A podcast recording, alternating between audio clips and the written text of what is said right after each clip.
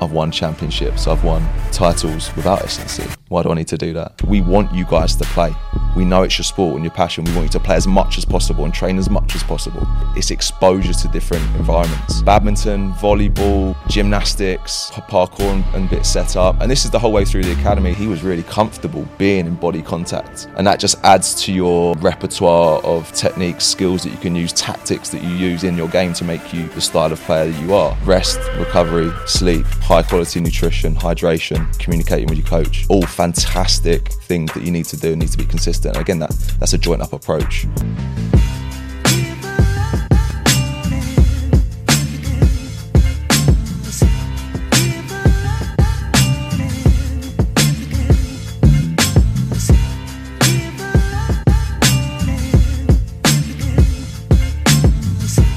Hello and welcome to Project Footballer episode 23.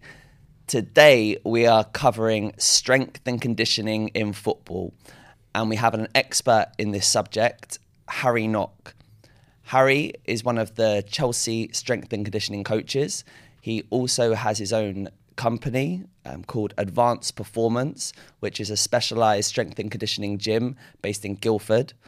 And he, after speaking to him and spending a lot of time with him, I know that he's got so much to teach on this important subject. Um, Harry, welcome. Thanks very much. Cheers for having Harry, me. welcome. Also with us today, we have Marcelo, a coach at Chelsea, and we also have Yuri, who is a scout at Fulham. And the guys also happen to go to university together. Yeah. Yes, so um, myself and uh, Harry and Yuri, we went to the same university. Uh, I think it was in my second year you came in. Yeah. We played in the same We did football team. Uh, and yeah, and then it's like after all these years, we've obviously been coming into Chelsea now. It's like we've come full circle, and now we've yeah we've come across each other again. Yeah, so it's nice to have you on the Cheers. podcast No, to to share your knowledge. Yeah, no, thanks for joining us. Um, so, yeah, I mean, just to start with, I mean, I think like it'll be good to know how you got into strength and conditioning. But before we do that, can you just define what strength and conditioning is? Yeah, definitely. I think it's that would be a really good place to start because I think if you ask different people, they might have a different um, definition of it, Yeah. or their idea of it may be different. Um, for me, it's more of a journey. So, strength and conditioning is a journey of an athlete from a young age, right and up until they go into their professional pathways. Um, and different sections of that journey are going to look different. So, you know, in that developmental stage and the f- uh, f- learning the fundamentals, it's going to look completely different to the when they're going through maturation, and then post maturation is going to look quite different as well.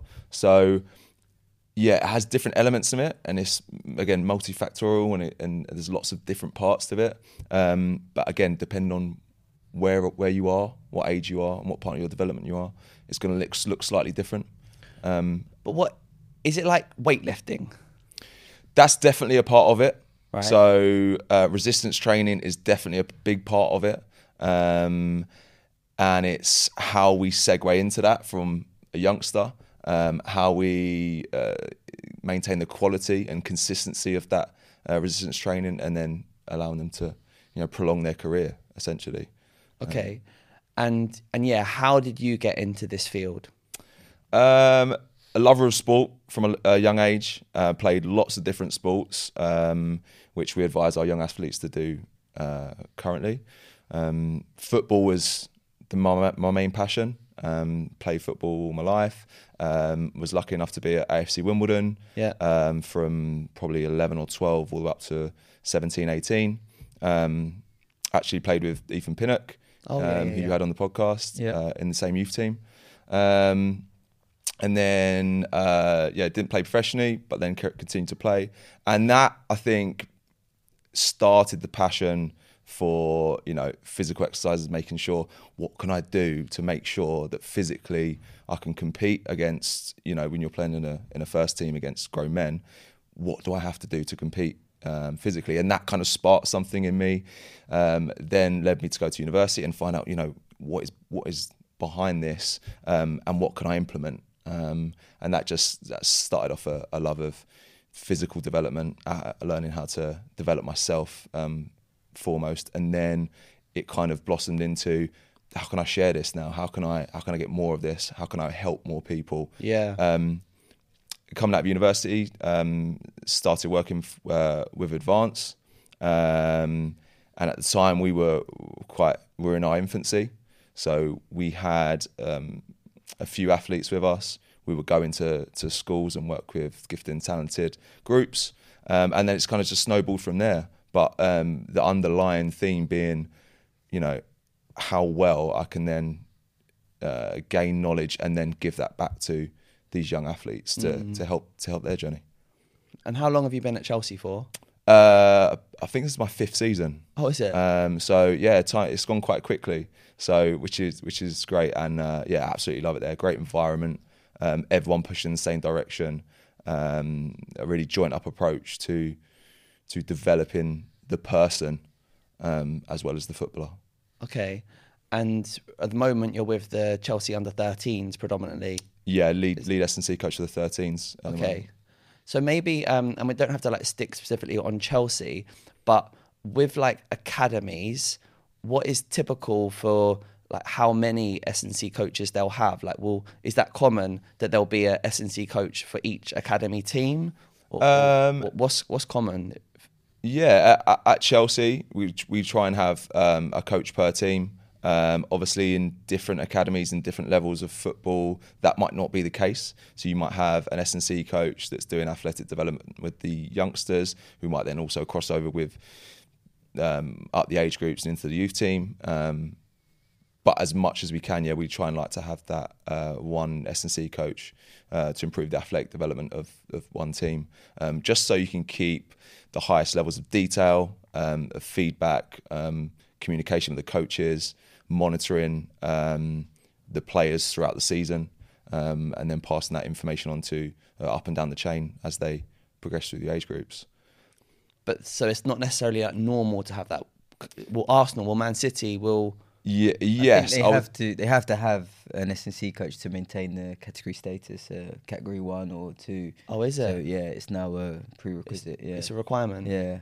Yeah, it's definitely it. de- It definitely helps, but I also, um, in my younger years, having involvement with other clubs, know that that sometimes isn't the case with, you know, budget and things like that. It's really tough to maintain the amount of staff um, to keep, like you said, to get that status. So, but um, but yeah, very much appreciate the uh, the position we're in and the ability we can have to share information and, and work with those players are quite a high level uh, day in day out. It's interesting because just hearing that, you know, and, we'll come into this through the episode of like how important this is for player development. But imagine that you're at a category three club and you don't have that, and that there starts to become like a bit of a gap between the players there and what they've got access to. Um, Yeah, hundred percent. I mean, for example, if you're an, uh, an S and C coach and your attention is split across three age groups, automatically your contact time's down across the season. Um, automatically, it's going to be really hard to maintain that level of detail, um, tracking youngsters through maturation, knowing when maybe to to pull back on their training load, when to then communicate with that with coaches you know, it's it's a real barrier um, and something that's that is really tough. I think it's that's why it's important um, with with your company because those players can go to um, ADP and, and get the, the, the training. So that's what I was going to say. Yeah. So I think if you're understanding that you're at maybe a disadvantage, let's say if you're in a cat free club that All doesn't. grassroots. Well, I was just about to go into that. Then after, um, after cat free, you then go into grassroots, and you've got no S and C coach. Um, so then, if the ambition of the parent is to catch up, and maybe the player has talent but is deficient in some areas, they've got to go out and source the right specialist. Um, and those specialists are, are out there because you're part time with Chelsea Yeah, and that will probably be common for like all the other Cat One clubs. They'll have part-time S and C coaches, and then chances are those people have their own companies as well. yeah. that common? Hundred percent. Um, I think, like you said, we kind of feel that strength and conditioning, athletic development is for everyone, for every young athlete. Um, no matter whether you are male, female, grassroots, um, or at the top flight, currently we feel that you know it's something that is tough to get hold of. Um, if you're a parent, you might not know who to contact, how what I should be doing, how much of it I should be doing. Should I be resting? Um, talking about sleep, growth um, related injuries. Um, what do I do then? Um, so we really feel that it is for everyone. Um, and I think a big piece is just that kind of the education piece Yeah. and just um, introducing yourself to people and making that information readily available um, for people if they want to. Because, you know, we understand that it is a new, young, growing industry, an area that, again, not everyone may know about. Um, and it's about educating people, getting the message out there that, you know, this is what we're doing at, at the, the top flight with youngsters every Yeah. week. Um, however, there's no reason that you can't do that as well. Just Really? because you're you're not. the facilities that you've got at your gym in Guildford, uh, how different are they from what you've got access to at Cobham? Um, no different at all. Really? Really, in terms of um, you know, we've got some high spec uh, technology and kit, um, speed gates, force plates, um, that we can do some some pretty intricate testing with and feedback. Yeah. Um, but then again, if you look at you know, there's some really basic things that you can do that maybe aren't necessarily. You don't have to have that kind of technology um, to to to do. And in terms of you know our facility, it's it's up there. But that's probably what I'm interested in for like the families who are listening to this, maybe up north or not even in the UK or wherever they are. Um, they we want to try to like give everyone the sort of level experience. Um, and so then, yeah, what do they do? Like, how can they like find a company like yours? Um, first of all, hundred percent. Whether you, wherever you are in the country, wherever you are listening to this, there's things, there's principles that you can put in place to ensure that you know you give your young child the best chance of developing um, through a long-term athletic development plan, and that's how we kind of view it. Yeah. you know, it, it's a real zoom out and a long plan. Um, we often get people coming to us like, "Oh, I want to get quicker in like four weeks." We're like, well, that's not. r- It's tough, you know, and there's things we can do to try and help you, um, but we really need to zoom out and look at this in terms of a, you know, six, ten year plan Yeah. of where do we want to be eventually, and what are going to be the building blocks, um, the fundamentals, the foundation that we're going to put in place to allow your athlete to then continually and continuously build consistently over time. So will they have like a? They should find a consultant. Is that what you're saying? Yeah, I think maybe look for someone who's well read, um, someone who's open, um, and someone who puts the athlete at the center, um, and someone who can explain it to you in a way that is um, easy to understand. Um, like, you know, I speak to parents every single week, and I think one of the, the key things is present it in a way that's digestible, easy to take away, um, and that they understand how to then implement those bits on a weekly basis, Yeah. um, wh- whoever it may be with. Yeah. Um, but yeah, someone who's well read um, and puts the athlete at the centre. Does it? Do they need to be a specialist in football? Um, potentially, I think you know, working at Chelsea and working with a lot of footballers of different ages, um, people tend to come to me and go, "Oh, I've got this footballer. Can you help me with him?" Yeah, absolutely. Um, but there's loads of qualified, fantastic um, teachers, S and C coaches out there that no matter what sport that they're currently in, um, they're going to give you some fantastic advice, fantastic advice to develop the athlete, the person over that long period of time. Um, and then from those developing those athletic characteristics, hopefully you're going to have a really good footballer at the end of it. But there is a risk that if you got the wrong person, then that could do like quite a bit of harm. Y- yes, I would say that, you know, seeking advice from different sources that may not be as reliable. Um, listening to the volume, the amount of training that that resource tells you to do Yeah. on top of everything else, then you might be looking into over fatigue to burnout, and then you're going to look at, uh, at different injury effects that, that that possibly might have. So, getting some solid sound advice from a really good source is a great starting point.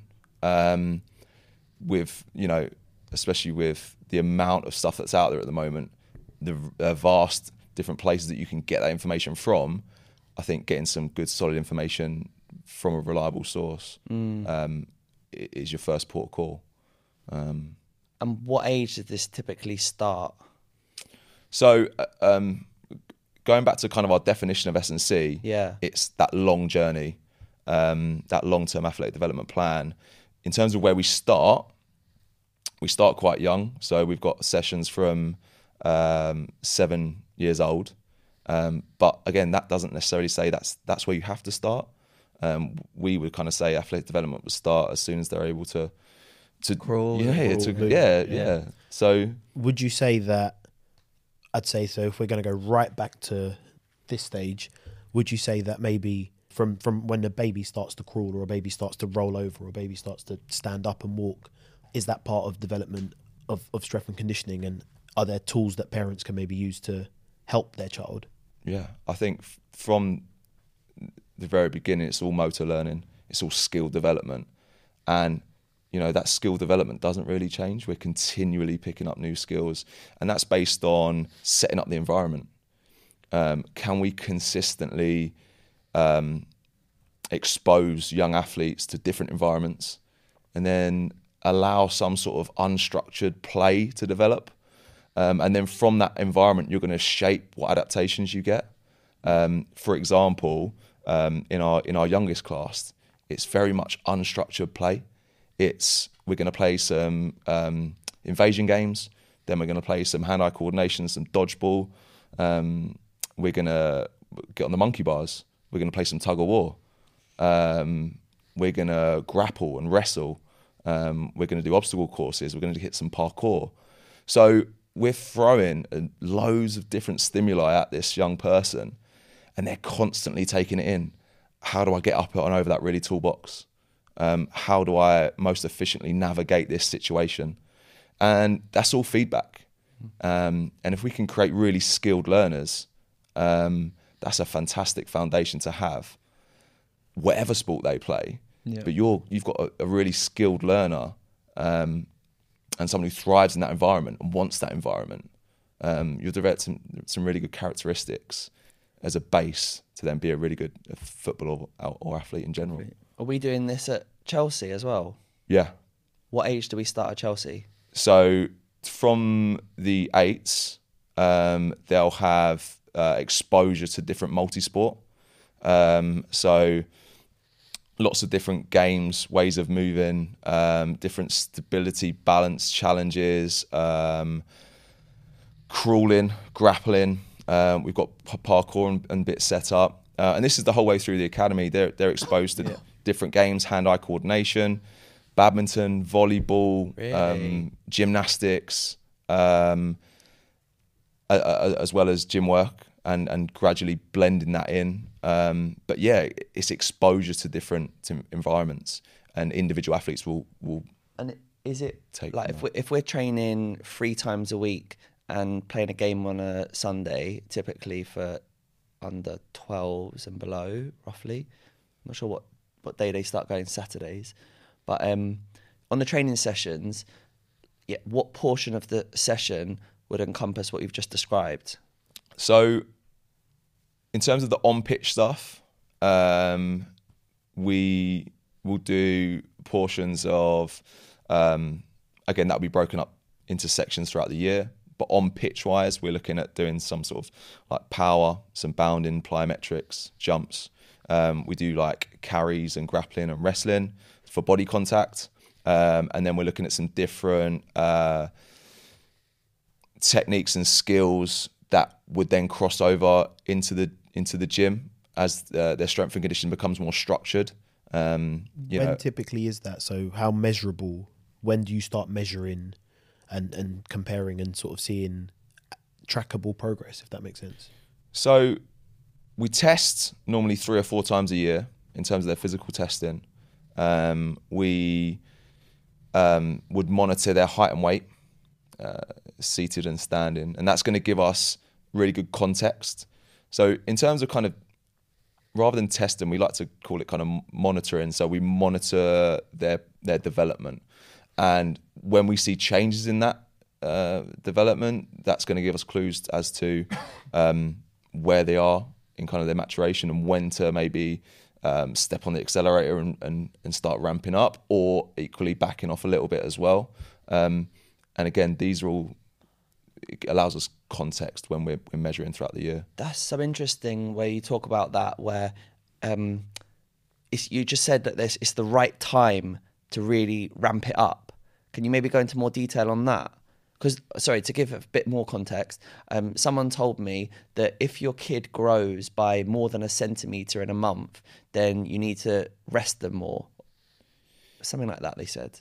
Um, gr- growth is like anything multifactorial. There's lots of stuff happening, so it would be quite reductionist to say um, if this happens, then this happens, Right. um, because there's so many factors at play.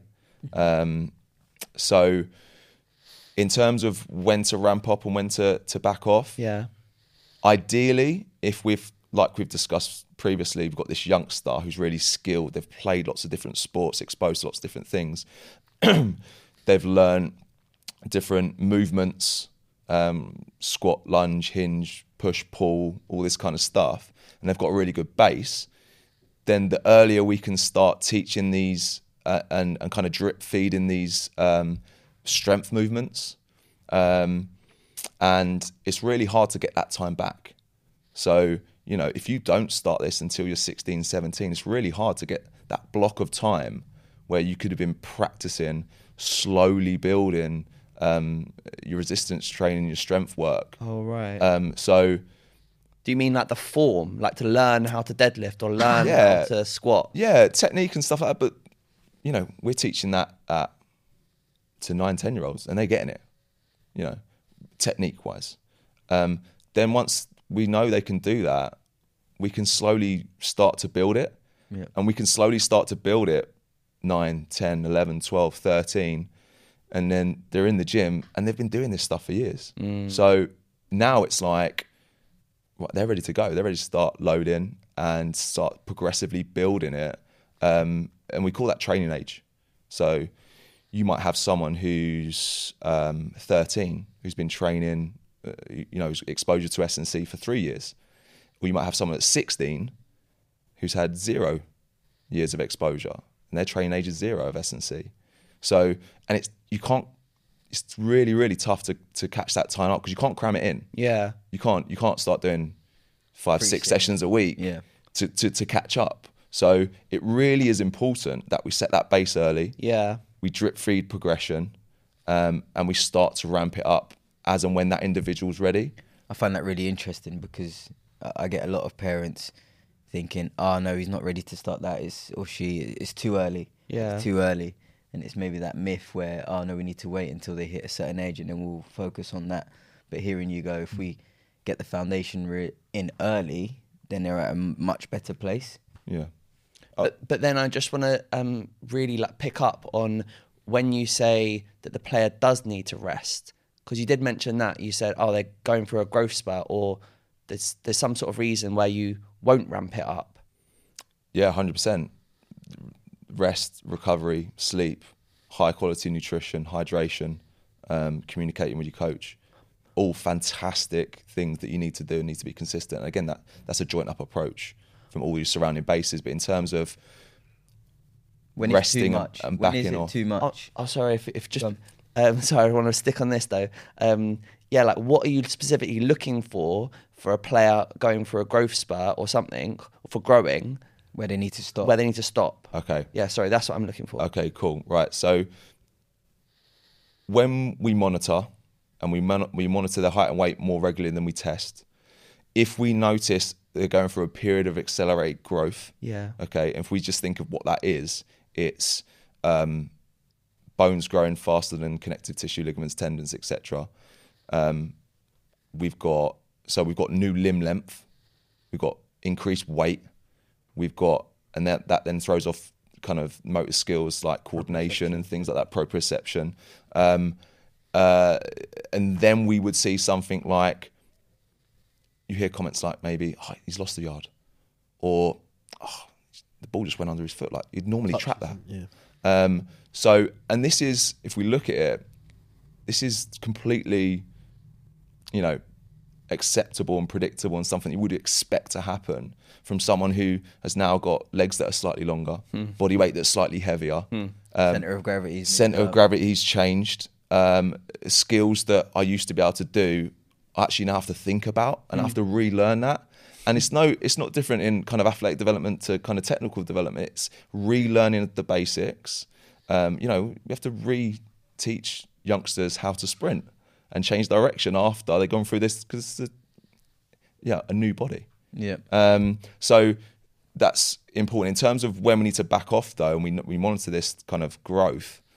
Um, when they go through that period, you know, heavier, you might be coming in later to tackles or challenges. Next, if you've got more weight that you may be throwing around, but that lack of coordination, that period of time, we would say that's an increased risk of injuries happening.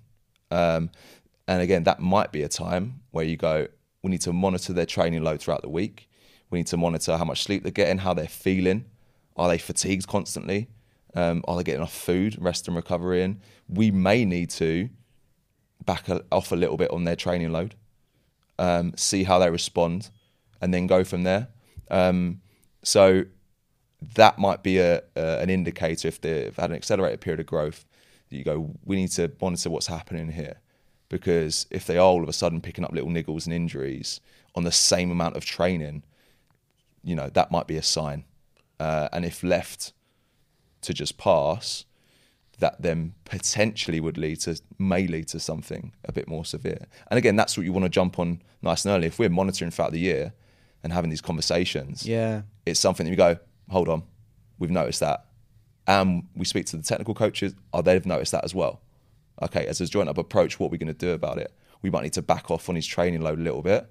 We may need to manipulate his training session um, to make sure that he's not overreaching. He's not constantly training in a state of fatigue. Um, That's a really great answer. Like, yeah, I've I've really understand that now, and I I hadn't before. Um, so so that's that's excellent, and just see that like how important having someone like this would be in your corner.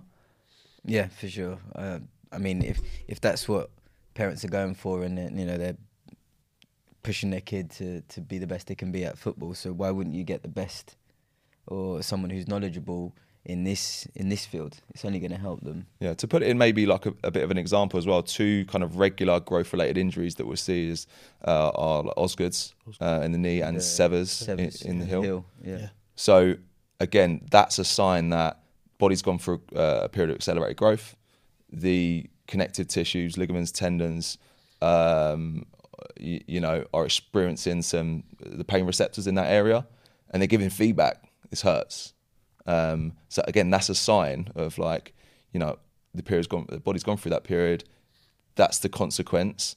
It's preventing me from playing and training. That's the body's way of going. I need to back off a little bit. Hmm. However, it is really tough when the demands on the player are, are Well, well that's obviously high. We get pla parents out no like they might put the pressure on the kid to no, you got to play through that, or you got to carry on. And But, but I, yeah, because. I, I think that's a balance. Yeah. Because on the other side, you'll have maybe excuse making parents, maybe like, well, go on, Yuri. I'm thinking more along the lines of biologically, your predicted height might be six foot three, six foot four. Yeah. So you're going to go through many periods of growth. How do you manage um, that? Okay, we're in pain, so yeah, then back off. But then, actually, this player, this player is going to go through many periods of growth through the season. If you keep backing off the load, um, they're not going to get enough contact time. They're not going to get enough hours just because they're growing. So how do you get that balance? Really good question. Um, we use, for example, say let's let's go with Osgood to the knee, right? So any kind of knee flexion is going to cause pain Yeah. around the growth plate, and you know prevent players from from training uh, from their normal volume, right? The normal Yeah. training training volume. Um, what we would want to do is try and maintain a level of strength. Um, the reason being, say that that that period is easing off. Okay, what we want to do is keep a player nice and strong and robust, so that when that when that pain does start to ease off and they do start to ease back into training, they're not starting from zero again. What we've actually got is okay, we might have decreased contact time a little bit, but let's zoom out and look at this long term picture. Okay, they might have decreased for this period of time, um, but what we've actually done is we've gotten back into football Yeah. pain free, nice and quickly. And we've gotten back in at strength levels, uh, trying to maintain strength levels as, as high as possible. So that transition back into football isn't one where, you know, I haven't been playing football. I'll go and play, now I'll get another injury. Or I'll go back in and I'm not physically prepared enough for training. So I'll break down within the first two weeks of returning to play. So ways that we'd do that, we would um, you know, use more strength exercises that aren't knee dominant, um, and maybe focus more on the posterior chain, um, but would still allow that player to maintain strength level, global strength levels, um, to then take back in when they do return to training. The pain does does ease off, but again, that can be different periods of time for different people. But you know, we want a robust, strong athlete that isn't going to break down on return to training. Well, well, that yeah, was a really good question, Yuri, um, and that's what I was just going to ask of your question. What what you were defining as like load, because like, can they still do like technical work while they're in this sort of period of pain, like even if it's dribbling between cones or yeah, more like I suppose what can they do?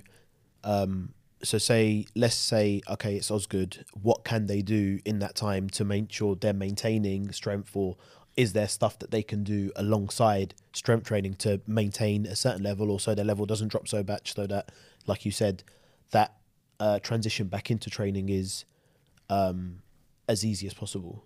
I think because it's so individual, we try and maintain guidelines. So, you know, train as much as you can without within pain barriers. Um, you know, if it's if if you're not in pain or if it's a little bit of pain that eases after the warm up and you're feeling good, go for it.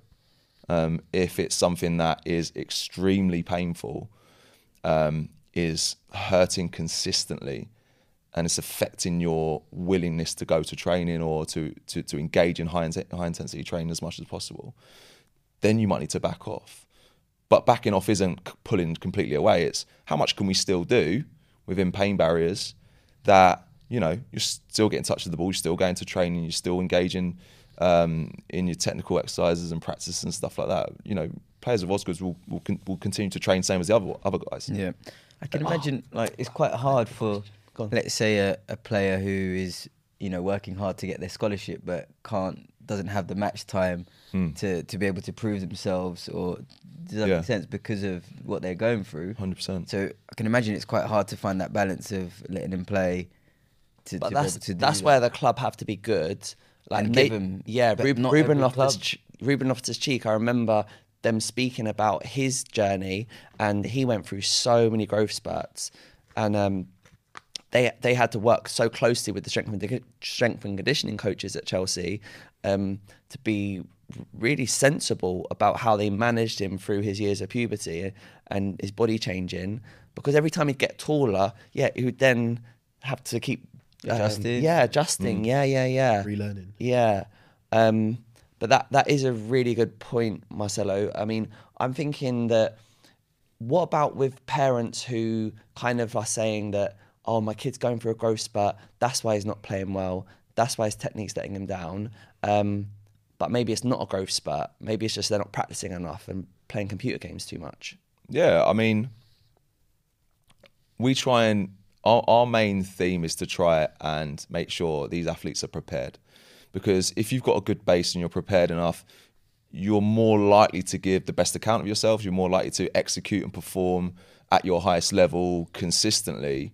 Um, but you know, you've got to want to, want to do those things. You've got to want to put the effort in, find out what you need to do, and then go away and do it. That you know, that it's a lot of hard work to push your body to make adaptations and improvements. Your body just wants the easy, easy life, the easy road. So, you know, to put stress on your body, to train, to recover, to make sure these other elements that surround you are, are spot on. It, it does take it does take effort, um, and you know, you got to stick to it. You got to be consistent. There's no replacement for that. Um, but if someone is does do that, you know, and gets all those those surrounding bits spot on, they're going to be in a much stronger position to cope with training, to cope with playing, to recover better, um, to produce. They're stronger, more robust. They're less likely to break down. Um, you know, loads of research around stronger athletes getting injured less or less likely to get injured. Sorry. That's Um, part of the end goal, isn't it? To let's say when they are professional, to be able to meet the demands, play sixty games a season without getting injured. Um, and I think for me, that's what I take a lot of a lot of what the strength and conditioning goal is.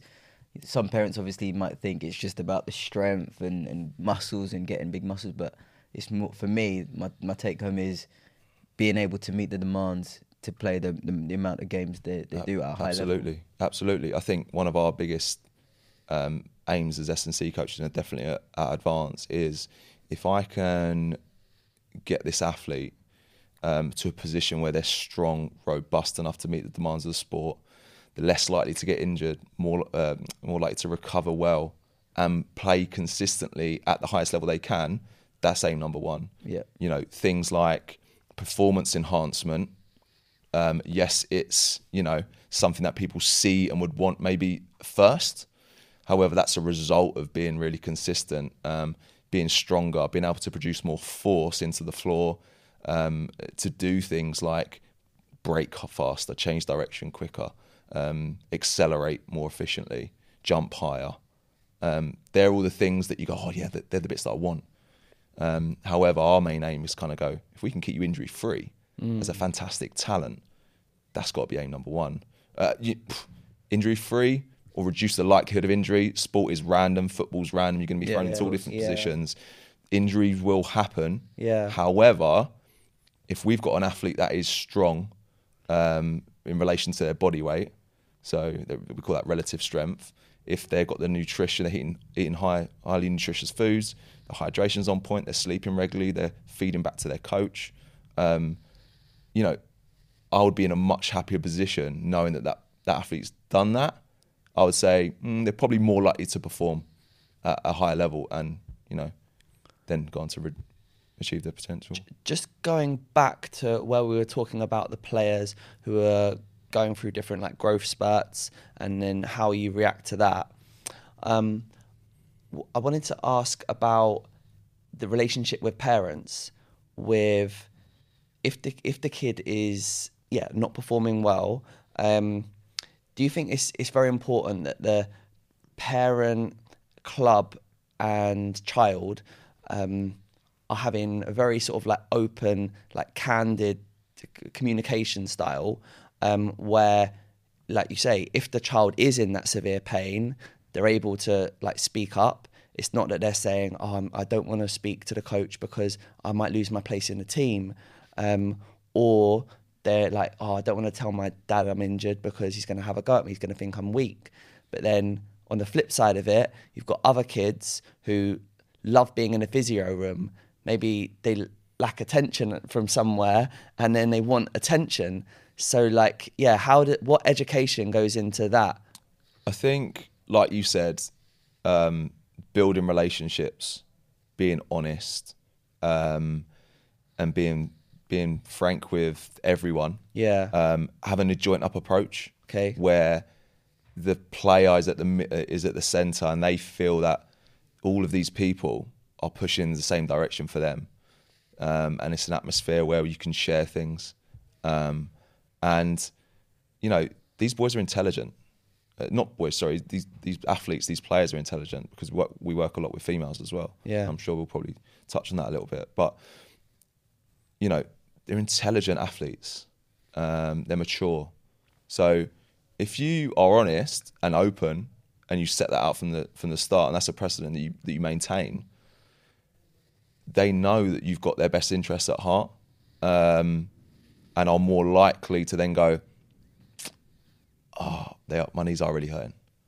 Um, I'm not gonna. I'm not scared of sharing that information because I know that my S&C coach, my coach, are all fighting. My parents are all pushing the same direction, and they've told me not to, you know, not to persist through excruciating pain. That this is a period that we're going to help you manage as a collective together, and we're going to get through it.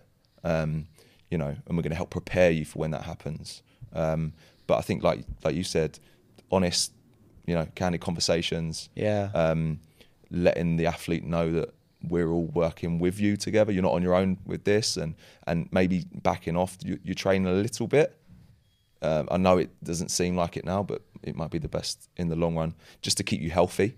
yeah. Because if we push through this, then we we further aggravate injury. It's going to prolong the period that you're not ba- able to play um, or get back to training or wherever it may be. So yeah. as early as those com- conversations can happen. Um, and again, it's just creating that atmosphere. Um, I think really helps, and the athlete feels like, oh, buzzing. You know, people are on my side. They understand. And if I'm hurting, I, I can tell them. I can share that information without feeling like, oh, you know, I'm going to let someone down, or yeah, I'm not training. I can't go to training this week. 'cause I'm going to let my parents down or whatever. But but not going so far on the other side that they become like Darren Anderton and just forever in the physio room. Well, this is this is the this is the thing we try, and we'd say if you know if we've got a stronger, robust athlete that's had these years of practice and they've been building it up and drip feeding it slowly. Yeah. Hopefully, they get to a position where you know they've had so much experience, their training age is so high, It won't come to that. their relative strength levels are so high in comparison to their body weight. They can perform lots of different moves. You know, we would like to think the likelihood of that is less. So you know, you can have more athletes playing uh, and less, like you said, in the in the physio room for for. Do you ever see kids fake injury? Um, I'm going to say no. I haven't. I haven't. No, I haven't seen that. Um, you know, uh, when I was playing, you might see your mate. Oh, I'm like, you're not injured. Come on, get up. Whatever. But yeah, I I- think that's more where we're going with it. It's more you do get maybe in like training sessions where you've coached a team and you can see the sessions just got a bit intense and a player maybe doesn't isn't quite managing to to to maintain that level of intensity or you've got a small group session where you're pushing players quite hard um physically but also technically and you know their brains are working and it's yeah and the players like oh, yeah I'm, I need a break or yeah I'm hurt or when you're looking at them you're like yeah you could probably keep going. Like do you not really get that at in S&C sessions and stuff or do you think Um, I think it's different for different groups. Different backgrounds have shaped different characteristics. I would say that, um, you know, at the top level, they know where they want to be. So the drive to continue, um, even if having a bad session, you know, you know, they they are still youngsters at the end of the day, depending on, on what age we're talking here, um, and they're going to face those battles emotionally, you know, with different motivations and um, uh, and, and pushing hard to where they want to be. But you know, a lot of them are are driven, self-driven, and it's the ones where you turn around, they're doing stuff that you told them to do three weeks ago, and they're doing it off their own back, and you'll go, okay, that's impressive, that's good. Or they're coming to you and going, Harry, I want to improve this bit of my strength, uh, you know, or, or I wasn't pleased with this bit of my testing, uh, and I really want to improve it. Is there anything I can do? You can can you help me? Yeah, hundred percent. And, you know, I'm I'm more than happy, more likely to go out of my way to go right. Let's let's put this in place. Let's do this um, as your pre-arrival activity, or let's you know, I'll take some time before training and let's do this. Or when you're doing your workouts and when you're in the gym with me, let's make sure we're really moving with intent. Let's make sure and just making those minor adjustments um, to try and to try and push them. But it's the ones that you know do it off their own back uh, and are self-driven Um, you know, with encouragement because sometimes you have to be a role model and go, you know, this is how it's done. You have to push hard. Did you see that? Do that again. That's how you need to do that. But With those stories of Ronaldo where they had to actually lock the gym at Sporting Lisbon, like, is there too much? um, sometimes, but rarely. Really? Um, yeah, I would say As long as they're getting enough sleep. Yeah, yeah. I mean, there are some times where we have to go.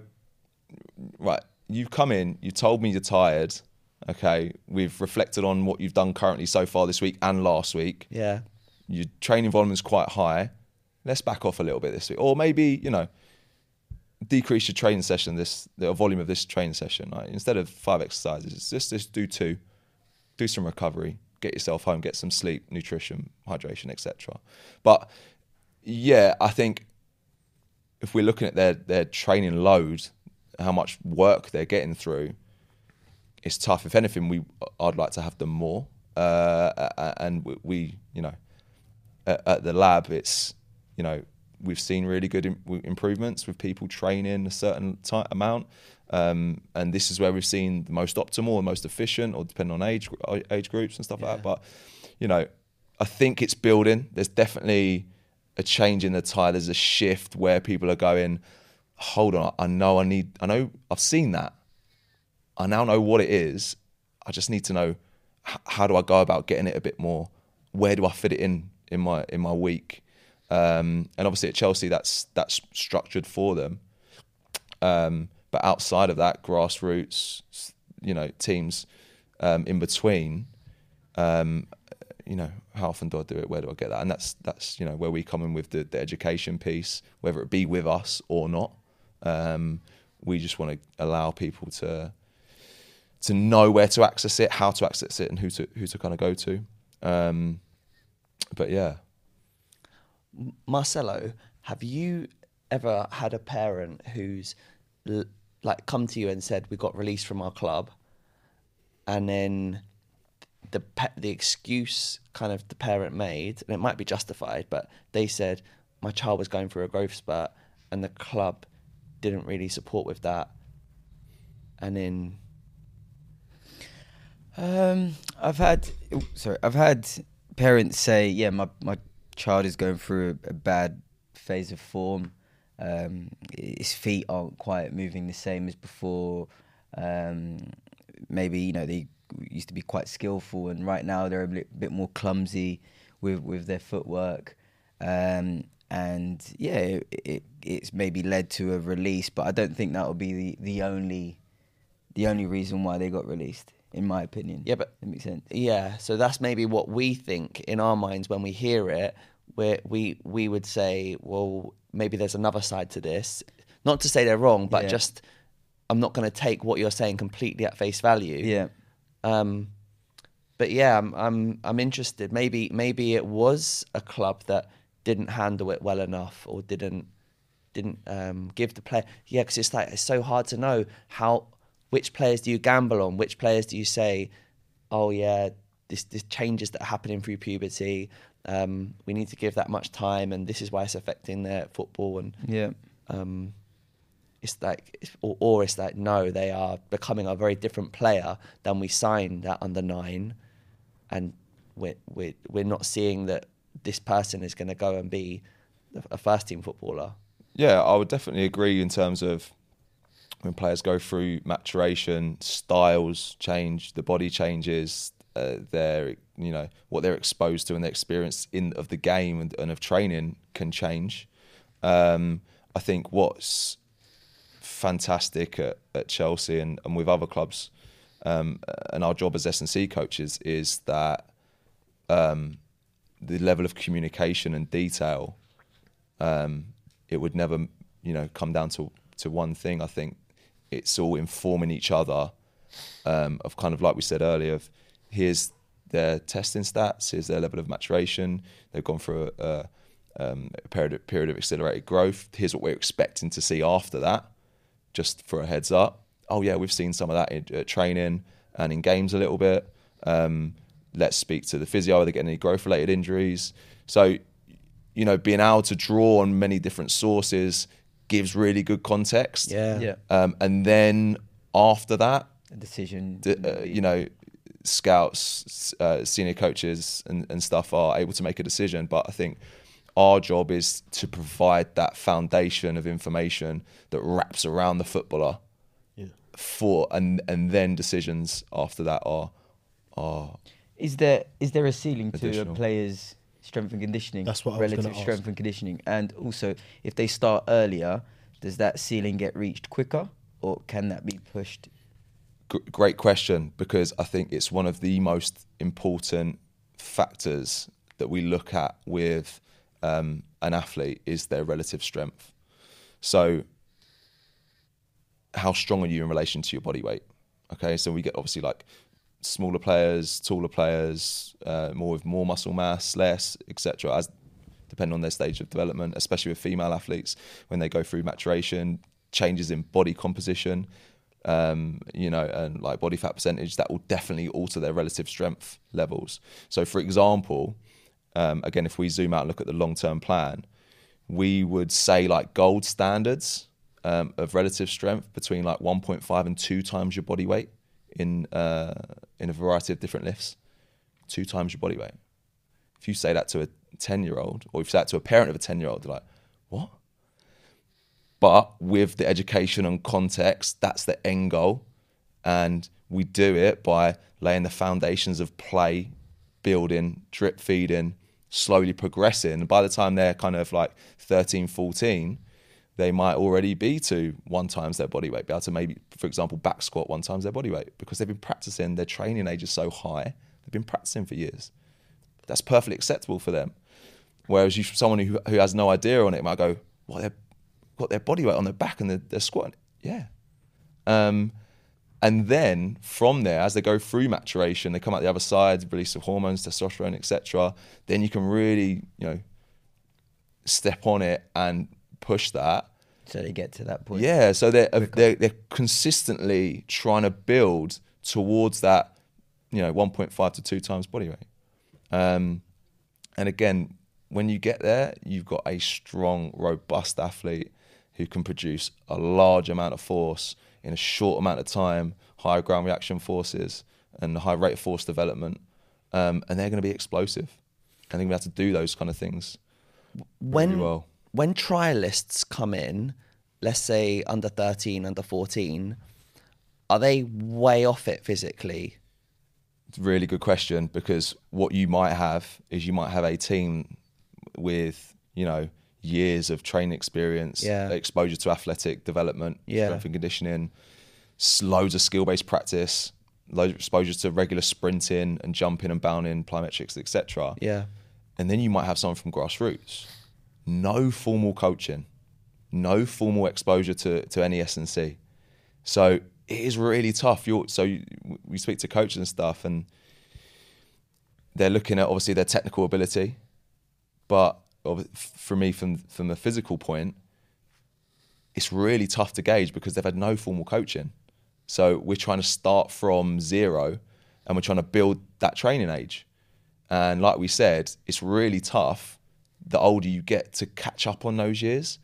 Um, so the earlier we can do it, the better. But yeah, sometimes there is a really big gap um, with their athletic development and, phys- and from a physical standpoint. Sometimes they cut, they get up to speed. Yeah. Sometimes not.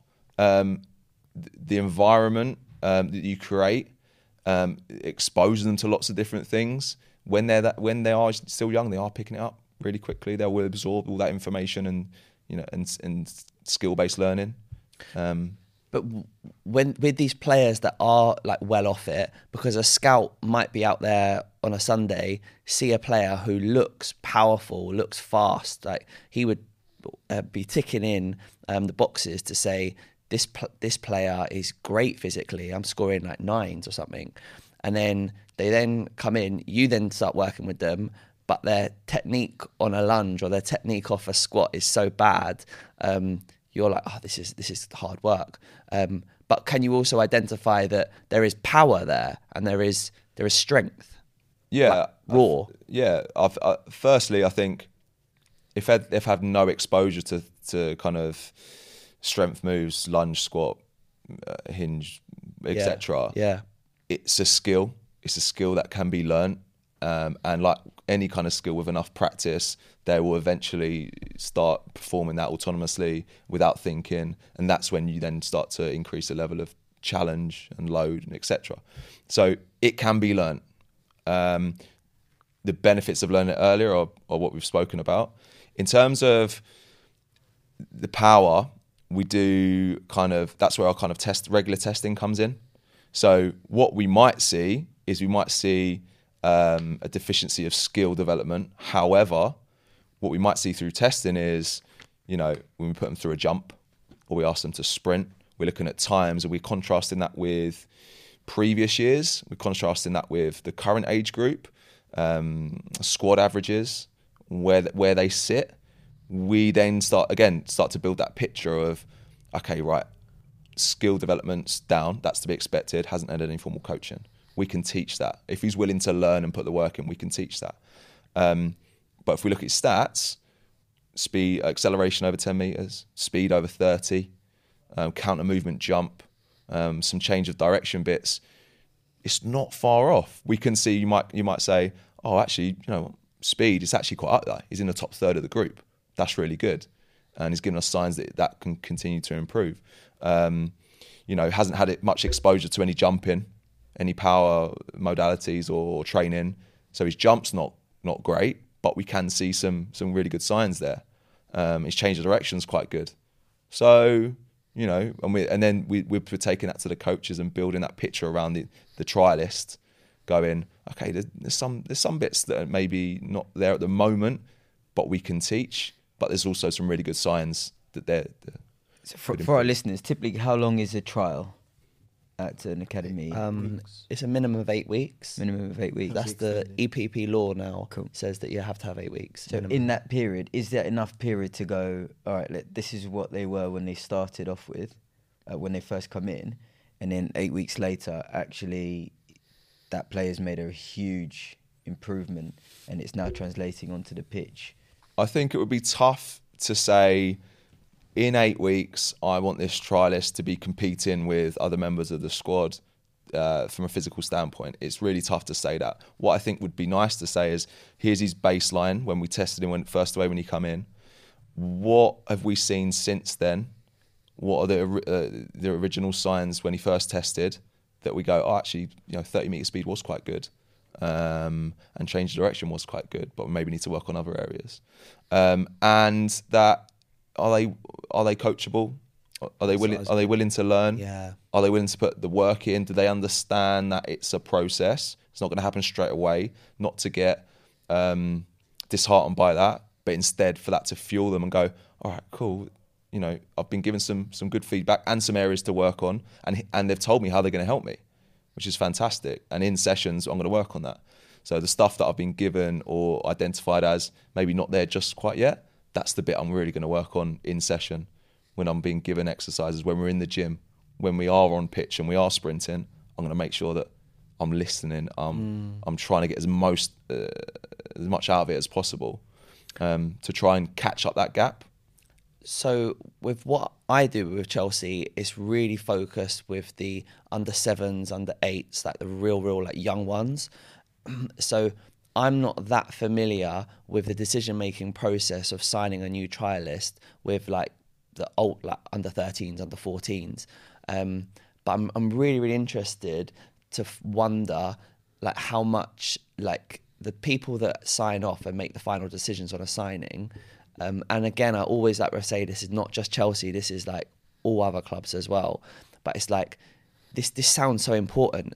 Like a player like are they able to be coachable? Are they able to learn well and not just learn well from football techniques and football IQ but also can we teach them strength work?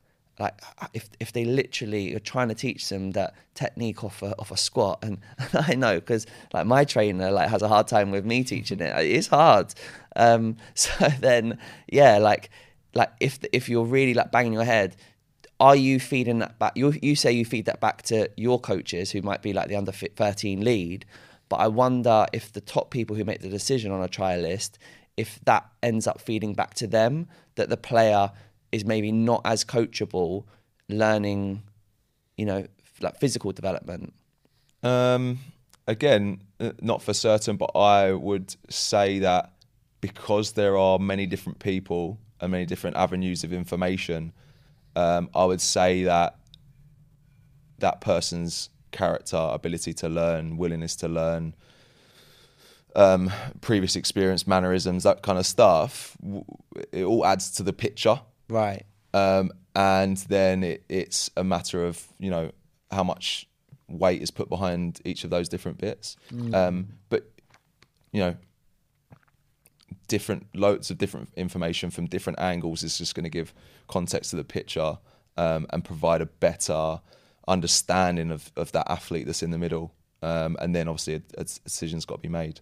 Um, I think it's I think it's really important, even if it's an because we do get some uh, athletes or some footballers that perhaps don't necessarily like that side of of the game. Yeah. Um, but it, I think it's a really telling point where even though they don't like it, they know the importance of it and they're still willing to go through it, and it Yeah. tells them a lot about their character. And I think it's going to happen in games when you're going to have to do something you don't like, where you have to Yeah, defend or 100%. whatnot. So, in it all translates. Yeah, I think again, I think this this is where the, the there's been there's becoming a shift where players understand that I have to work on this physical piece.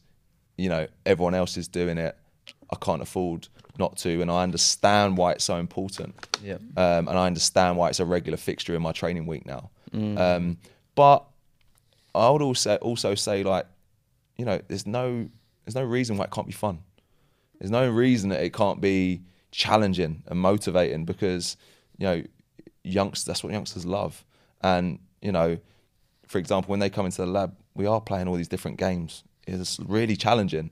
We make it really cha- we make it tough for them. Like, okay, you can't do it. It's- I've seen some of the sessions you, you guys put on at Chelsea, and it's great atmosphere. The music's playing, everyone's Hmm. you know working hard, but it just seems like a, a good atmosphere. I, I'll go.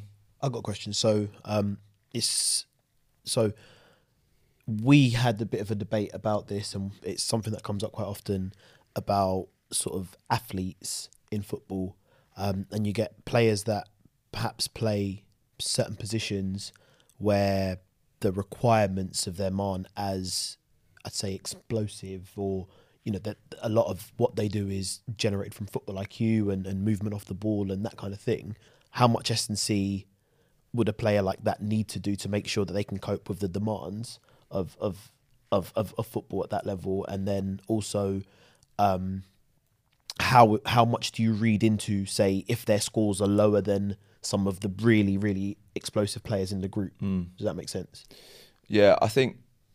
Are we talking about elite players here, or are we talking about developing players that have got characteristics Yeah, similar to that. Okay, I was going to say because if we're talking about elite players, I'm sure they are. I'm yeah, yeah, yeah, yeah, yeah. No, I'm talking like so. Yeah, so let's say we bring in a a, a, a player, or yeah, you know, Yeah. been out scouting, and we've identified a player who um, is perhaps not like the typical player you'd bring in, who you know physically is going to be able to cope with the demands of training three times a week at that intensity, at that level, and is going to work with someone like you, or has had a bit of background in in S and is going to be like you said, maybe doesn't lack some fundamentals, but or perhaps has been at another club, has been released, and now's come into a different Yeah. environment. Yeah. Um, yeah. How how do you approach those types of players who maybe don't have that background and, and maybe they're being brought in for characteristics other than their physical, if that makes sense? yeah, I think firstly it's quite interesting. Like you know, with with senior players and stuff like that, we we just briefly touched on that. You know, I've won championships, I've won titles without S&C. So why do I need to do that? And I, I suppose that's a that's a completely different. Did someone question. say that to you? No, but no, I think it would be tough to then say to someone who's an established senior player, um, you, you you've now got to start doing this. Uh, I can, you can imagine. You think about like Pirlo or or any kind of senior player in generations gone by. Um, but obviously the game's evolving and it's changing, and you know the speed. And of they would have is had to do some sort of, to, again, stay injury free and Exactly, be able to play exactly. 50, 60 games in a season. I bet Modric has done loads. Yeah, I mean, it, it it's really it's really tough. Different cultures, different things. If we take, we read a book called the Athletic Skills Model, and it gives a take on. It touched on your question that from Zenden, who used to play for obviously Yeah. for Chelsea. Yep. Um, smaller player, got into football late, um, but did a hell of a lot of judo.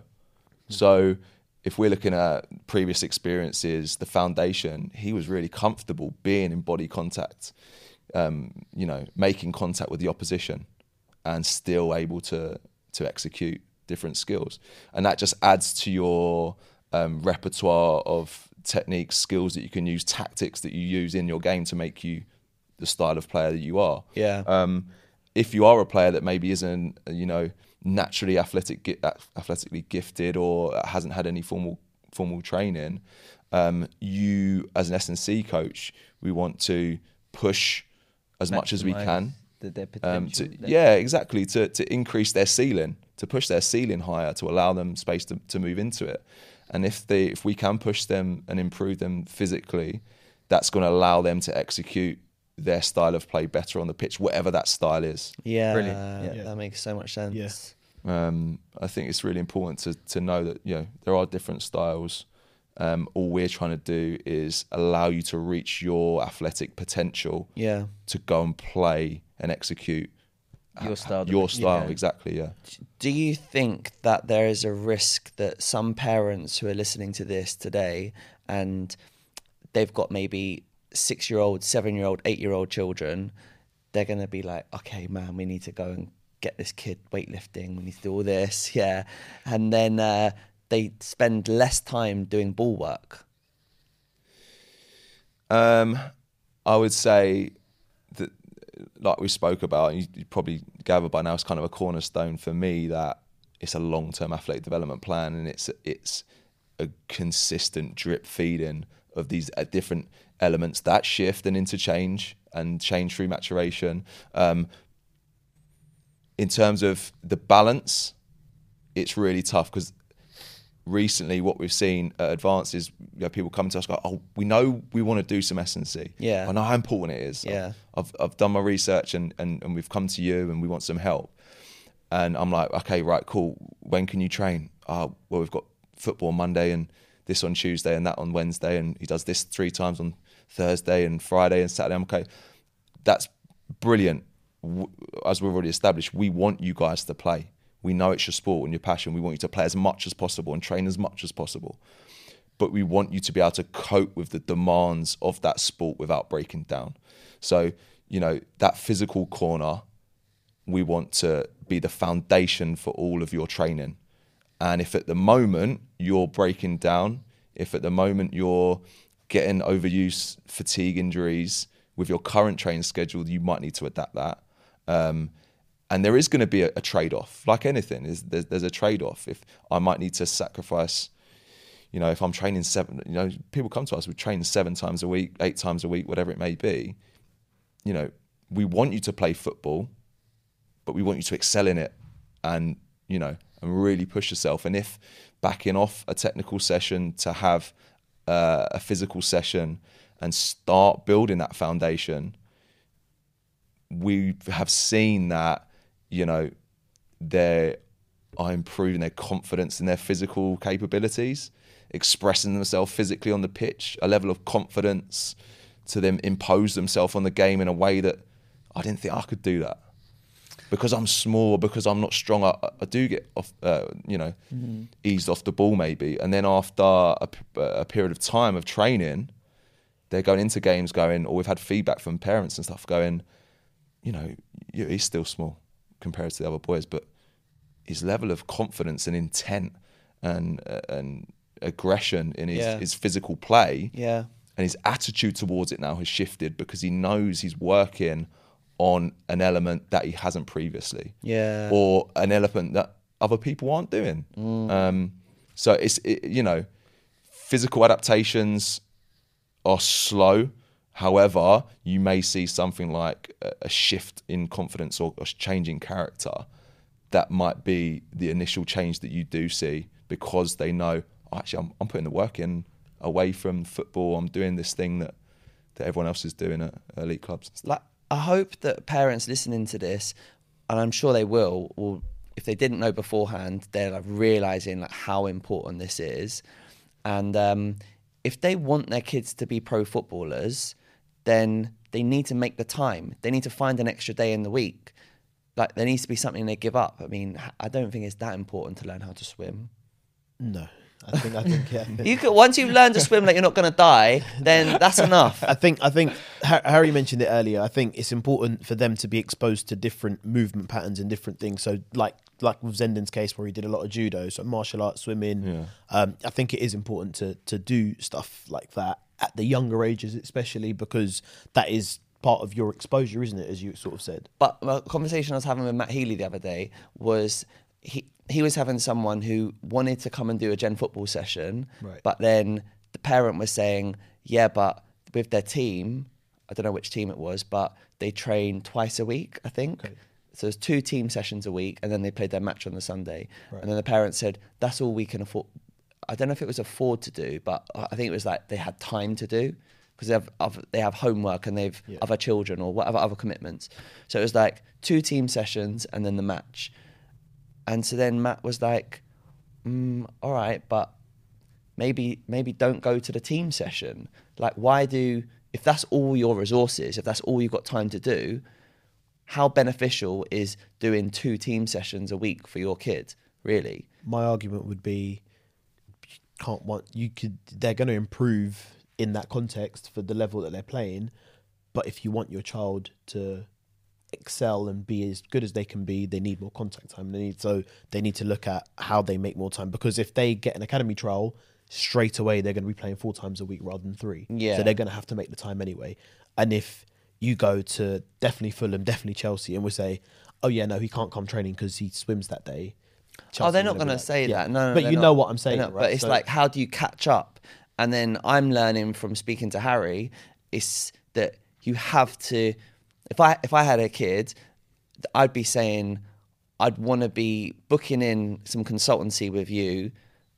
At, at least, uh, like I'd want the kid visiting you like, once testing. a month, like like one, once a month that he's just in your contact time, so you to be able to observe and then give me some feedback. Mm. But then I'd also, if but depending on the age, I think I've learned that I think like judo would be an important thing, and I've always had that idea before. And then it would then, like you've talked about, growing. And, and if the kid ended up going to an academy, then yeah, you can put the trust in the academy. But assuming they're not in an academy, then how do you make up the academy experience with your own resources in grassroots? Mm. So then it's like, well, the kid is now getting to like nine years old. We're going to find one day a week. I'd say, I'd say, come to you four times a week. Would you? f- Sorry, four times, four times a month. four times a month. Yeah. Yeah. Um, yeah, once a week. Yeah. Is so that- what what we've seen is we have different uh, subscriptions and models and stuff where it's flexible. We understand that there's a lot there's lots going on throughout the week, like we've just kind of explained. And what we want to do is go whatever level you can commit to. We want to be able to make that accessible for you. So, for example, we get parents and they can train once a month.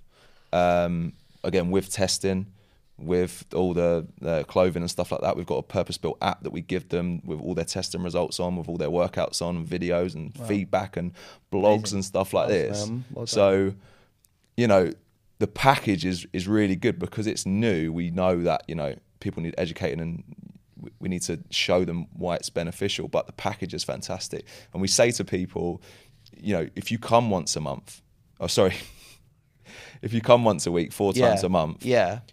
you know, and you're consistent. If that's all you can do, but you're consistent with it, Oh, so you'd want more than once a week? um, Let me put a scenario then. So, Uh, let's say my boy is Yeah. now he's turned because you start at seven, right? He's seven years old. What would you recommend? What I would say, and what we say with all parents is, if you can commit to once a week, absolutely fantastic. Okay, because it's once a week more than you were previously doing, and he's been going to be exposed to something he's never been exposed to before, potentially. Um, and the likelihood of seeing results is quite high because they've gone from nothing to something. Um, then it's become it comes down to lots of different factors in how I can increase my training volume to potentially like twice a week. Um, But it, it happens. There's kids that absolutely love it, and they go, "Oh, actually, I, I do, I do want to go to the lab and train. I do want to do that those youth This at S&C." seven, so even at seven, twice a week. But even okay, But it, it, but it, again, it, to, it it totally depends on the family, other commitments. Um, you know, siblings. and let's talk like- utopia though. Okay, Let's cool. talk- yeah. Right. If I if I can have you for two sessions a week throughout the season, I'm pretty confident that we can I can get you to a a stage where you're Im, improving way more than when you were initially. but okay. But is remember there- though- okay. sorry, go on. But then, if the parent suddenly starts prioritizing, they've got seven days a week. Uh, you know, the seven like the five evenings in the week, Yeah. and maybe two of them are going to be with you. So now they've only got three evenings for football sessions. Yeah. If That that could end up, you know, the type of footballer that we want to, that, that you know is a top player is going to have great technique, and then maybe they miss out on technical work. Yeah, but you look you look for great movers and you're a powerful athlete, so maybe they're getting that. I think Maybe it- they're developing that. Mm, what? What? Say that again. Just So- throw that statement at me. No, Modric so- is one of my favourite players. Okay, but when you're recruiting at a young age, predominantly, or what what one of the, what's one of the things you might look for? A good mover, powerful, or whatnot, right? So maybe they're getting they're going to Harry twice a week. Yeah, but then yeah, but then if the player is like super powerful, but they can't touch the ball and they make really you know bad decisions, no, we don't want just the powerful player. I think not just. I think the the most balanced and and sensible way of looking at it is you look at it player for player by player. I think one thing that's really stuck with me that you used to talked about is how long the journey is and that it's athlete development. So even though you're making a footballer or you're making a runner or a boss, whatever sport it is you're working in, it's athlete development. Yeah. So you've got to develop all parts of that athlete. So if there are times when you have to prioritize perhaps more ball time and developing that, then that is more appropriate. Yeah. But then I think there are also going to be times where, as the player gets older, as they're going through different levels of physical mat- maturation, Yeah. I think it's important to also, even if you can't get over to the lab mm. once a more than once a week, you're using these types of resources to do things at home because I'm sure I don't want to make assumptions of what kind of parent you're going to be, but there's going to be some some physical workouts at home that they'll do some regular stuff, so like press ups or what. And, and and maybe this is my question: is if players can only have limited access to getting to you once a week, can they still benefit from have it simply because of time constraints, like Sean's explained? Yeah. if if they've got a busy schedule, they've got more than one child, or it's too difficult to get over mm-hmm. twice a week, what can they do to support that long term athlete development? Good question. I think on the first point, there are no hard and fast rules. It is different for each family and each athlete. It, the more, the more you can train S&C, the more you can be exposed to these different sports, different environments, and build that skill base, the better. You know, we've got some athletes that can't get in at all, and they just train with us via the app. But they can, they, and they they they can just tr- get one strength session a week. But they do that one strength strength session every single week, and they're so consistent with it. And for me, I'm happy with that because I'm going. They're guaranteeing me that every single week, so that we can maintain physical uh, outputs, and I know they're going to maintain a level of preparedness to then go into their sport. Um, two times a week, one times a week, one time a week. Some kids just love it. Some kids just love coming in, playing tug of war, getting on the monkey bars, learning how to squat and lunge and push a heavy sled and play dodgeball and do all these different guys. They love it so much. It's fun for them. So it's easy for them to go, oh, I want to come again. However, other athletes where it's like they know they have to do it um, and they can only do come once a week, or sometimes they go, oh, there's a period of I've got two months now where, or a month or, or so, where I've got games and I'm going, aw- I'm out of the country and I'm playing this tournament and I'm not going to be able to come for six, seven weeks, whatever it may be. And I'm like, okay, but we've we've been building and preparing for this moment.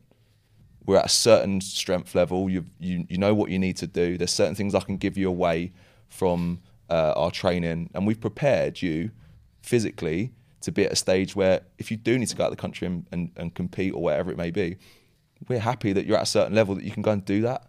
Um, so we've prepared you correctly to then go and perform. In terms of your question on on press ups and stuff, Oh yeah, yeah, yeah. um, it's, again, depending on on on age groups. If you're doing you know like some extra things at home, some press ups, some sprints, um, uh, you know whatever it may be, I, I- I don't see any reason that that is going to cause any harm. Um, you know, if anything, the fact that you're going, I know I've got to do something, or, or, or I know I need to do some some extra bits to work on my physicality. Yeah. And you're actually going out of your way as a, as a, as a young player to then go and do that off your own back at home. It's fantastic for me. Then you're more likely to ask questions like, "Oh, I've been doing this. What do you think?" Or can you give me some advice on? And then that's my opportunity to go, brilliant that you're doing stuff. Fantastic you're doing stuff off your own back. How about we sprinkle in some sprints and how about we sprinkle in some some jumps, and bounds and plyometrics to do with your locomotion? How about we sprinkle in some change of direction um, to, to, to, to lay a, a nice broad base? But the fact they're doing stuff off their own back um, at home on their own or whatever it may be with, with siblings is is fantastic and it just tells me a bit more about the person rather than what they're actually doing. It, you know, it tells me that they're driven and Good mindset. yeah, yeah. So the fact that they're doing some some press ups and stuff like that was cool. the um, But- episode with Khalil, which one was the first ones that we did, where his his boy Perry's boy Khalil was doing really well with Chelsea, and he said on the episode that he gets him to do like burpees and press ups every night before he goes sleep. Um, and it's like a routine they have every day. And there's a few players who are doing well that I know at different academies, and that is a routine that they also have. Um, I want to go back to you see how England and England's footballers that we've been producing in recent years, they seem to be like more technical and seem to be like able to make better, quicker decisions, and we're competing much better with other European nations that we didn't used to in the past. Why are you smiling? What's so funny? what? No, no. um, in the past, we didn't produce players like that.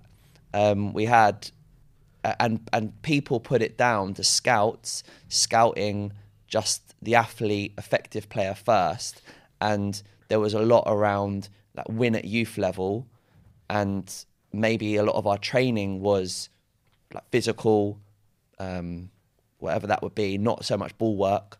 We had very fit, physical players.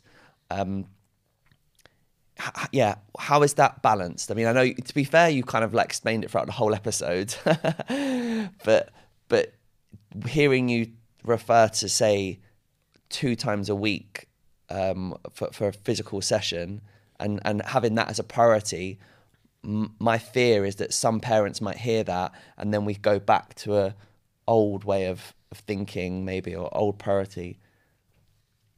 No, I, I, I hear you. I hear you, and I think two times a week for you know is a small majority. My my yeah, a majority of people, families that can access and actually make it two times a week. You know, it's a, out of the hundreds of athletes that come through the lab every week, I would say there's a small percentage of that, that train twice a week. So let's just, I think, And I to think, and to be fair, I think I'm thinking of like under 12 down. Okay, okay, that's good to frame. Yeah, sorry, I should have framed that because under 12 down is where the brain is more REM sleep and there's more like, like they call it like golden years of learning and there's more like muscle memory so we can yeah teach skill a lot you know we've got that window of opportunity to teach skill Yeah. whereas after 12 maybe we lose that um, so that's why I'm saying, yeah, for those ages, I would think a priority on ball work is important.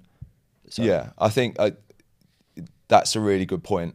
Um, in the younger ages, it's a lot of exposure to kind of unstructured play and letting the environment dictate the adaptation. Um, so 100% agree with that. Um, and then as they get older, as they're able to um, deal with more structured training, then potentially there may be a shift in emphasis. Um, again, the level of level of coordination needed, uh, level of skill development needed is so high, um, and that's where we want them to be. We want them to be able to execute uh, at the highest levels. So they would need training exposure to, you know, high intensities, high volumes of those technical proficiencies. Yeah, So they need yeah. to. They need to go and be technically proficient. Um, it's it's just how we balance that with their laying the foundations of their physical development, and I don't see why it can't be a, a joint up approach. You know, Yeah. if like we're we're exposing them to like all these multi-movement, multi-tag games, hand-eye coordination, climbing up walls, monkey bars, tug of war, these bits, and then let's get into some technical work. You know, there's there's no reason that those two environments have to be. Uh, uh, Also, uh, at your at your lab, you might get a ball out and you might do some technical work. um, no, okay. no, just because you know we look at what are you getting lots of currently, what are you not getting a lot of currently, and we're going to work on filling those buckets of the bits you're not working currently. So you know, for example, if you're doing lots of technical work in your your week. When you come to us, we're going to fill the bucket that you're not getting off. So maybe you're not sprinting over long distances. Maybe you're not uh, doing loads of jumping and bounding. Maybe you're not climbing. Maybe you're not grappling with with players enough. Or maybe you're not. Yeah. So wrestling and doing parkour and learning to control your body weight and learning about uh, different strength exercises. So that's that's the bucket we choose to fill up. Nice one. Very interesting. Um, I think one thing that, that I've picked up on, I think it's important to, to say it as well, is that it's very what the work that you guys are doing and what S and C looks like at a younger age groups just sounds very um, multifaceted, if that makes sense. So like Completely. it's a mixture of you're not just working on um, yeah loads and and lifts and and that kind of thing. It is a lot of m- different types of movement and taking children through different planes of movements. That's developing the all-round athlete. Yeah. Um, and because of that, I think there's a lot transferable in what they're doing in terms of if you improve your coordination, you are going to be better when you're learning to do kick ups Yeah. because you're better coordinated. Yeah. If you improve your single leg strength, you're going to be able to balance on one leg and do that or or you know receive better on one off one foot or receive the, you know so you need, need to work on transferable Good point. Exactly. So even though if you are exposed to slightly more S and C and slightly less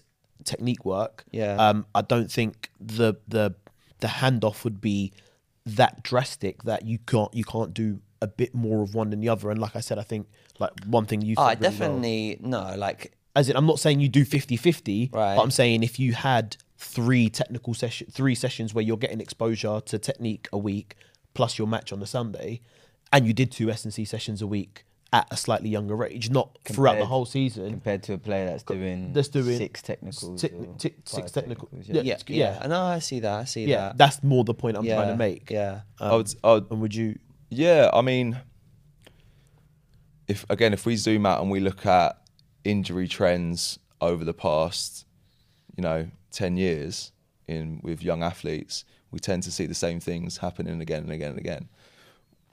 You know, what we're trying to do is to now elevate and educate and, and change what's happening alongside you know the increased demand in, in technical proficiency that is no doubt uh, massively high and increasing. We're trying to find some way to balance this and i don't think there's you know there's no right or wrong there's no set rules. It's going to uh, vary drastically depending on the individual. For sure. um, which is really important. Um, but you know, let's not forget where, as a physical gold standard, where we need to get them, and that that also is going to take time to build. And yes, it's more fun and play and an unstruct- unstructured exposure to learn transferable skills and pick up a, a, a wide range of uh, uh, of uh, of skills at a young age. But then it is we do need to start loading them. We do need to progressively build that if we are going to get to that stage. You know, it, it has to start somewhere um, because it's a long journey. You can't just go, oh, today I'm I'm going to start lifting 1.5 times my body weight. Yeah, yeah, yeah. Um, yeah. So it, it, there needs to be uh, a unison and a joined up approach to it. But I don't see, and we, we definitely see at the lab how it, it can work hand in hand um, of, of them pushing themselves technically, both w- with their club and in other areas, other sessions, other coaches. Yeah. Whilst also building this broad base and developing strength, Mm. it can be it can be done, but it it requires a join up approach and some some sharing of information. I've got two more questions, and we've got four minutes left. Let's go. Quick fire these in, yeah. Um, but you were talking there about like seeing injuries, and it just prompted my mind to think about um, an article I read recently about injuries um, in women's football. And I don't know if you saw that. There's a there's a lot of the uh, pro women who are getting um, ACL injuries yeah. now. Why is that? Um, so we said uh, again th- through maturation, body composition changes that will alter the level of their strength in relation to their body weight. Okay. Um, alongside that, we've got considerations of the menstrual, cy- menstrual cycle. Oh, so yeah. we've got um, a lot of training that you know women are going to be um, outputs are going to be severely decreased um, at certain times depending on their menstrual cycle. So there needs to be um, a lot more consideration of fatigue on an individual level and how hard to then push or back off depending on on that stage of the menstrual cycle. Um, ACL injuries really high, always been really high With women? With women, um, has continued that way. Again, based off our conversations, it would be how strong are you in relation to your body weight? Can you hit these markers? Are you working? uh, Is it a long program that's been working towards these these gold standards? Um, because if we're not there, um, I'm then going to go, okay, so we're still getting these injury rates. What's the background? What's what's the foundation we've set, and where are we at currently in terms of our our relative strength? How robust and strong are we? Uh, because if we're not there, that might be an easy one to go. Okay, right. Well, if I can just maintain my strength throughout the season, if I continually build it, um, you know, I might be less likely to incur these kind of common injuries that other females are are getting that maybe aren't at those markers or aren't at those those relative strength levels, who aren't haven't had that, that background or, or foundation of uh, drip feeding long term athlete development. Um, so yes, it is a re- it's a common theme, um, and it's something that you know isn't great, and we can we need to try and address. Um, but I think that might be a, a starting point um, Fair enough. Okay. to to assess. And then l- last question is actually to you two. Um, so yeah, so what have what have you learned from the episode? Like, what are you have you are you going to change any of the approach for your children? Yeah, I'm gonna get him in straight away. Only Well, with Harry? with Harry, yeah, Hundred yeah. percent. Um, What? How many times a week? Two times a week, he said. it depends, but Nah, come I on. think he's he's he's painted a, a really clear picture of what it looks like at a young age uh, and the benefits and how important it is. Um, and yeah, I'm I I believe in in in in the strength and conditioning side.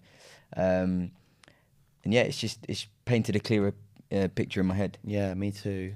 for me, I think it's the the the lifelong journey that that that uh, an athlete goes through, um, and the things that you can do alongside the early stages of their development and, and learning, um, and more things like, yeah, just putting obstacles in his way so he has to jump over them and, and, and taking your child through different planes and yeah, I'll probably take him trampoline park and that kind of thing, and, and make sure he does the martial arts and does swimming, um, and and those types of things. Has it has it changed your perception of of S and C or what you maybe thought bit, it Yeah, was? definitely. Definitely a clearer picture of what it looks like Clearer at a young picture. age. Yeah. Yeah. and maybe how much you should be doing. Definitely a clearer picture. So, Yeah. thank you for that. And Yeah. for me, I mean, obviously, even like working at Chelsea, but not knowing like what goes on, even just you describing the conversation that you would have with one of the other co- lead coaches, and the input that you would give, and the effect that that would have on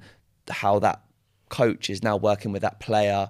Um, How everything- decisions made How on- on a- decisions on are made exactly. Um, maybe some like growth in that area as well, where we're we're maybe underperforming, and and we could maybe improve conversations there. Yeah, I'd say the depth, Um, the depth of how much you understand about the athlete. So, um, maturation, Yeah. how much they're growing, measuring their weight, measuring their height. Um, you know, all, all the different things that that you talked about. I think are really important to understand, and yeah, not not use as excuses, but also but have open and honest conversations about how much to load the athlete with. Definitely. Yeah, really, really. No, good. it's class, Harry. Thank you so much. Thank you very much, Harry. it. I've, Appreciate I've loved Thank coming on, so thanks so much. for having. Brilliant. Quality.